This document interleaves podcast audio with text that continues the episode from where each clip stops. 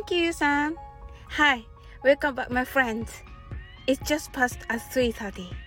How are you doing on this Monday afternoon? Let's have a cup of tea or coffee and talk with me at the cafe on the beach.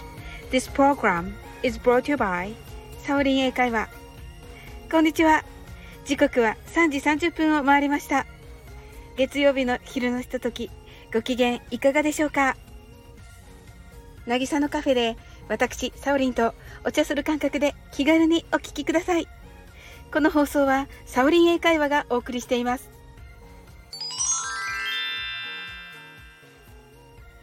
Let's up to date. From here, let's keep up to date about the current situations. They are my personal choices. So please send me your letters. What's yours? I look forward to it very much. 最初のコーナーはアップデートしようです。最近の気になることなどを勝手に選んでお話ししていきます。ぜひあなたのアップデートを教えてくださいね。コメント、レターお待ちしています。9月23日は秋分の日です。英語では Autumnal Equinox Day と言い、昼と夜の長さが同じになります。この日からだんだんと冬に向けて日が短くなってきます。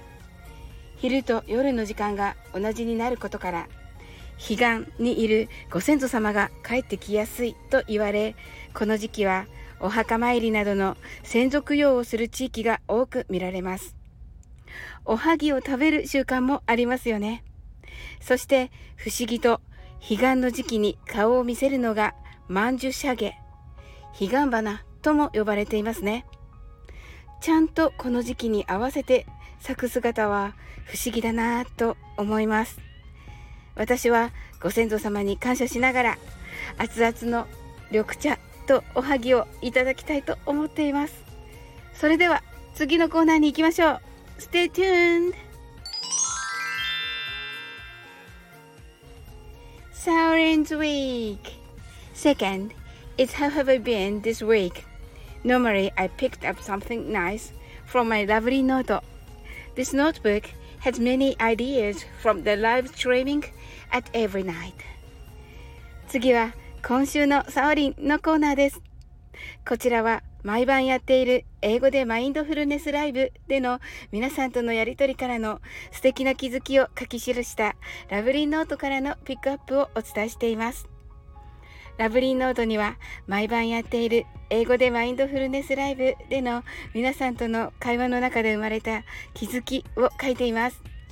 ライブは毎晩行われていますし、コメントで流れていってしまうのですが、それには本当にもったいない名言がたくさん出てきます。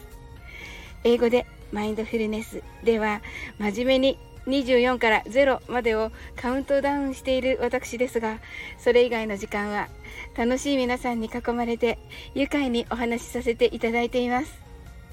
今週は遺伝子のスイッチをオンにするです。厳密に言うと、これは、すずちゃんとお松さんがお話しされていたのが始まりですが、英語でマインドフルネスのライブ中にもその話が出たのでピックアップしました。これは村上和夫先生の本からの言葉ですが、人にはまだ眠っている遺伝子がたくさんあります。そのスイッチをオンにすることができたら、夢が夢で終わることなどありません。スイッチをオンにする方法はたくさんあり、詳しくは村上和夫先生のご著書を読んでいただきたいのですが、一つお伝えするとすれば、やはりポジティブでいることです。もちろん、くよくよしてもいいのですが、その時間を極力短くします。普段からこれをしたらいい気分になることを決めておくといいですね。私は何でもいいから自然と触れ合うことにしています。あなたは何をすると気分が良くなるでしょうかぜひ教えてくださいね。それでは次に行ってみましょう。Please don't go!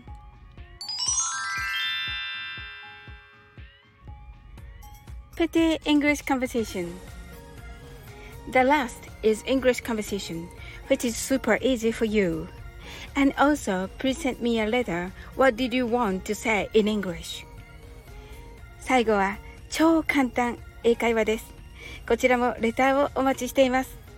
こんな時は何て言えばいいの？この日本語はどんな風に言えばいいの？などお気軽にレターをくださいませ。今回はリキューさんから質問をいただきました。ジェラシーとエンビーの違いを教えてください。ご質問ありがとうございます。ジェラシーは嫉妬、エンビーは羨望と言われていますが、一般的には I'm jealous と言ってよく使います。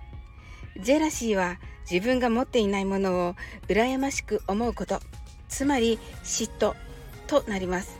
エンビーは憧れの感情の強い羨望となります。ですので距離感が近くお互いのことをよく知っているイメージです初めて会ったような人にエンビーを使うと大変怪げな顔をされますまたネイティブがこのエンビーを使っているのをあまり私自身が聞いたことがないのでパーソナルな英語なのかなと個人的には思っておりますあそこのレストランにいたのいいなとか言うときには I'm jealous を使ってくださいね。素敵な質問ありがとうございました。Thank you very much and enjoy it! This is extra. はい、ここからがおまけです。暑さ寒さも彼岸までとは聞きますが、まだ9月に入ったばかりで、やはり暑いですね。引き続き水分補給などして体調管理一緒にやっていきましょう、えー、遺伝子のスイッチの話題をお伝えいたしましたが私もあなたもまだまだこんなもんじゃないと思って、えー、遺伝子のスイッチをオンにしていけたらなと思っております。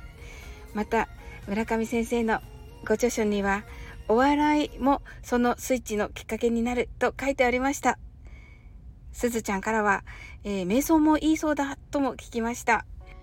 偶然始めた英語でマインドフルネスですが、やってよかったなと、とても嬉しかったです。瞑想に限らず、何かに没頭することはいいようです。あなたの没頭できることもぜひお伝えくださいね。今日もつながっていただきありがとうございます。来週の月曜日3時30分にこの渚のカフェでお会いしましょう。Thank you for connecting today. See you next Monday at 3.30. I'm waiting for you at the cafe on the beach until then. I can say that again. You are diamond in the life.